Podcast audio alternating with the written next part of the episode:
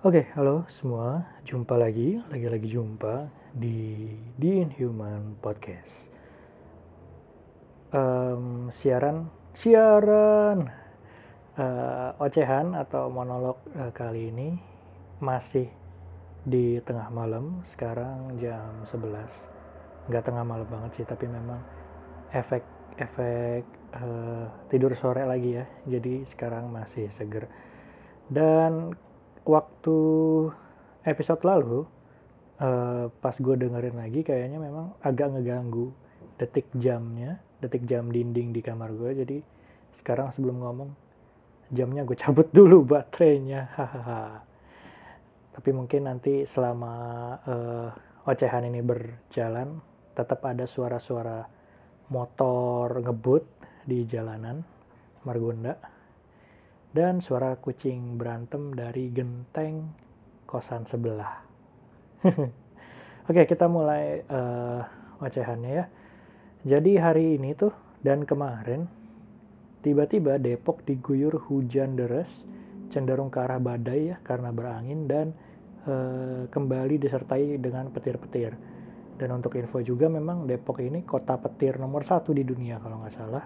Tapi itu biasanya terjadi di musim hujan yang mana sangat berbeda sekali.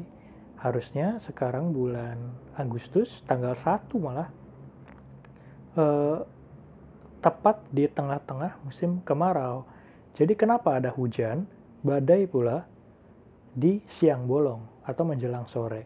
Bahkan eh, dua hari lalu atau kemarin memang hujannya sampai malam ya, sampai sampai sekitar jam 8 lah dari jam dari sore dari jam 4 mungkin.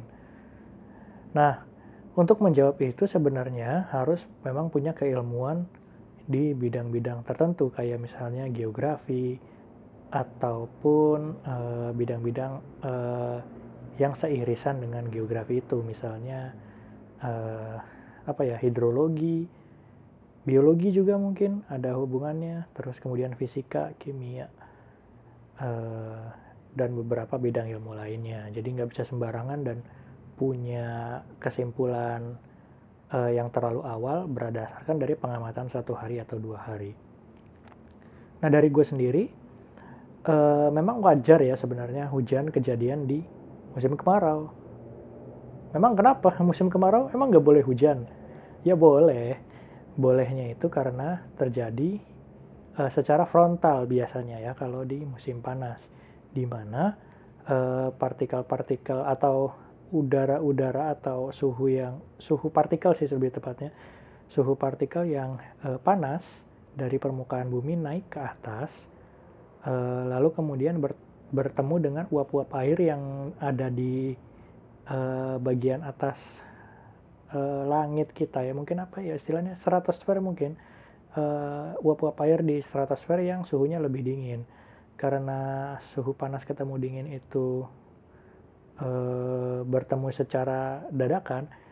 Atau atau mungkin eh, partikel-partikel panas tadi kemudian naik ke atas dan e, suhunya turun secara drastis secara mendadak juga lalu kemudian terjadi pembukuan partikel bertemu dengan uap air uap airnya terkondensasi jadilah awan dan awan tersebut langsung turun menjadi hujan karena e, satu mungkin nggak ada angin dan yang kedua kondensasinya terlalu cepat lalu kemudian partikel airnya menjadi uh, liquid dan berat dan turun lagi ke uh, bumi dalam bentuk hujan. Itu sering terjadi dan biasanya memang uh, terjadi di uh, sore atau tengah malam, di mana uh, ketika suhu permukaan bumi mulai turun dari panas ke uh, dingin lagi, dan itu memang terjadi di sore ke malam. Gitu. Nah kalau masalah badai, memang ini fenomena yang disertai angin kan kalau badai itu.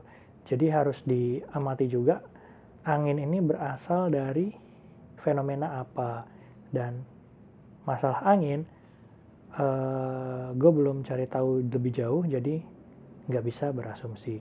Tapi memang nggak salah kalau ada hujan di musim kemarau.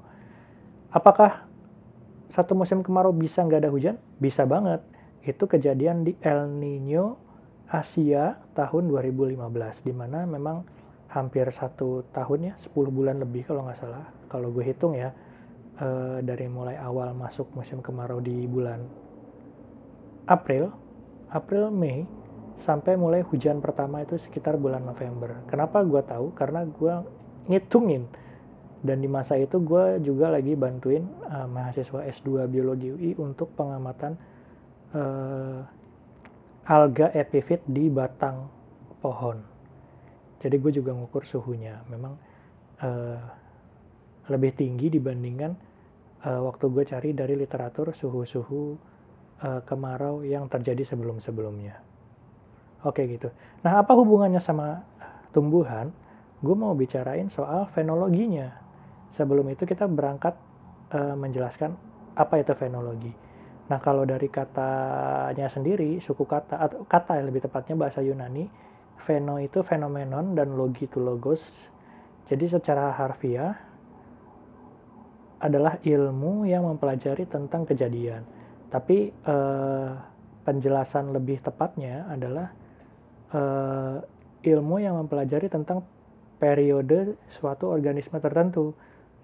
Dan dalam hal ini lebih condong ke arah uh, siklus perbungaan tetumbuhan atau mungkin spora dari jamur dan bakteri. Karena biasanya memang organisme-organisme itu yang sering dipengaruhi oleh perubahan lingkungan, lebih tepatnya perubahan suhu. Kalau di tumbuhan sendiri, fenologi ini yang yang pernah diceritain oleh dosen gue dulu waktu kuliah adalah pergeseran eh, perbungaan rambutan buah rambutan, pohon rambutan lebih tepatnya, sehingga pada masa lalu, mungkin di tahun 2000-an awal atau 90-an, buah rambutan itu biasa dipanen di bulan November atau Desember. Di masa sekarang, kebanyakan buah rambutan itu bisa dipanen di bulan Desember sampai Januari dan beberapa juga ada sampai Februari. Jadi ada uh, garis waktu yang mundur terhadap fase reproduksi si rambutan. Dan itu mesti dilihat juga dari pertama kali rambutan ini mulai memunculkan bunga-bunganya. Bunga-bunganya ini muncul di awal-awal masuk musim penghujan. Karena banyak tumbuhan juga, termasuk rambutan ini, eh, bunganya muncul dipengaruhi oleh stres lingkungan. Dalam konteks ini perubahan suhu, suhu suhu rata-rata lingkungan ya di mana rambutan ini juga bahkan seluruh famili Sapindaceae mungkin atau sebagian besar lah famili Sapindaceae ini termasuk lengkeng, duku, matoa, eh, faktor pembungaannya dipengaruhi oleh penurunan suhu lingkungan. Kapan itu terjadi? Ya di musim pancaroba, eh sorry, pancaroba itu eh, sebutnya ya. Di musim pancaroba ketika eh, hujan mulai turun tapi uh, tidak teratur, tidak tidak teratur waktunya, tidak tidak terlalu sering seperti sudah masuk musim hujan. Dan suhu juga mulai turun peralihan dari musim panas ke musim uh, bukan musim panas ya, musim kemarau kalau di tropis. Musim kemarau ke musim penghujan. Kira-kira gitu. Lalu sebaliknya ada nggak tumbuhan yang justru berbunga di awal musim panas? Ada ketika waktu gue nulis buku tentang Asteraceae, ada e, beberapa spesies Asteraceae yang juga dipengaruhi oleh perubahan dari suhu rendah ke suhu tinggi. E, kayak contohnya Chromolaena odorata, terus Micania micrantha, Elephantopus caber, itu justru berbunga ketika masuk musim panas. Bahkan Elephantopus caber sangat-sangat dipengaruhi oleh suhu panas. Jadi dia hanya berbunga di puncak-puncak musim panas. Setelah itu ketika hujan mulai turun lagi, ya sudah eh, batang-batang yang memunculkan perbungaannya ikut layu bersama dengan bunga-bunganya. Kira-kira gitu. Nah, eh, rambutan, balik lagi ke rambutan. Rambutan ini eh, se, se pengamatan peneliti dikatakan bahwa mengalami pergeseran uh, dari uh, awal-awal fase pembungaannya di mana biasanya musim hujan pada sebelum tahun 2000 uh, eh, mungkin berada di bulan uh, September atau Oktober. Ketika uh, di masa sekarang dapat dikatakan bahwa atau dapat diasumsikan bahwa musim hujan itu mundur ke bulan uh, November. Uh, yang mana memang mungkin nggak terlalu signifikan tapi dampak dominonya akan terjadi semakin berbahaya bagi hal-hal lain yang sangat bergantung dengan perubahan suhu ini contohnya ya tadi buah-buahan lalu kemudian uh, mungkin reproduksi atau penetasan telur-telur serangga, uh, reptil. Reptil serangga itu kan dia uh, berdarah dingin ya dan telur-telurnya ini menetas atau jenis kelaminnya juga ditentukan berdasarkan suhu lingkungan. Dan ini sangat uh, dipengaruhi juga dengan uh, musim karena musim itu juga uh, mempengaruhi suhu. Kira-kira gitu. Nah, eh, apakah bisa dimanipulasi suhu ini? Eh, bisa tapi dalam skala kecil untuk eh, tumbuhan. Contohnya ada di anggrek merpati yaitu Dendrobium curminatum. Eh, Dendrobium, Dendrobium curminatum ini atau kita sebutlah anggrek merpati ya. Eh, dia ini bisa berbunga dalam setahun mungkin 2 sampai 4 lah. 4 kali. Uh, yang dipengaruhi oleh penurunan suhu yang uh, tiba-tiba. Mungkin di, pan, di siang hari panas, lalu kemudian di sore hari atau di besoknya itu hujan deras dan uh, anginnya menjadi uh, dingin. Nah itu bisa memunculkan perbungaan dalam waktu kurun satu atau dua minggu ke depan. Nah ini bisa dimanipulasi dengan uh, pada sore hari ketika terjadi penurunan suhu umum dari panas ke dingin, dari siang ke malam, itu bisa diguyur dengan air es. Sehingga e, bagi tumbuhan itu men, me, e, juga menimbulkan respon yang sama terhadap perubahan suhu yang tiba-tiba. Lalu kemudian bisa diamati beberapa hari kemudian akan muncul kuncup kuncup-kuncup dari bunga anggrek merpati. Dan ini juga bisa menandakan bahwa banyak juga tumbuhan-tumbuhan yang sensitif terhadap perubahan suhu. Tidak hanya masalah perbungaan, tapi kehidupannya dia. Uh, untuk tumbuhan-tumbuhan yang di daerah dingin, kayak dataran tinggi, gunung gitu misalnya, ketinggian di atas 2000, suhu rata-rata siangnya itu kan tidak setinggi dataran rendah ya. Katakanlah waktu itu uh, eh, gue pernah ke dataran tinggi di atas 2000, suhu siangnya aja itu gak nyampe 20 derajat. Mungkin 18 atau 19. Kalau lagi cerah mungkin bisa di 21. Tidak pernah sampai ke 25. Bahkan di suhu malamnya itu bisa sampai 0 derajat. Kalau di datar rendah nggak mungkin dong bisa sampai 0 derajat. Mungkin serendah-rendahnya yaitu 18 mungkin. Itu pun di uh, musim musim penghujan kalau di musim kemarau mungkin cuma 23 atau 24 derajat. Dan siang harinya bahkan bisa sangat panas di atas 30 derajat. Ketika tumbuhan dataran e, tinggi dibawa ke dataran rendah dengan tiba-tiba, bukan hanya sekedar stres lingkungan dan faktor pembungaan, tapi juga kehidupannya si tumbuhan itu sendiri dan cenderung akan lebih gampang mati karena kecaman stresnya terlalu cepat untuk bisa direspon oleh si tumbuhan itu. Seperti itu.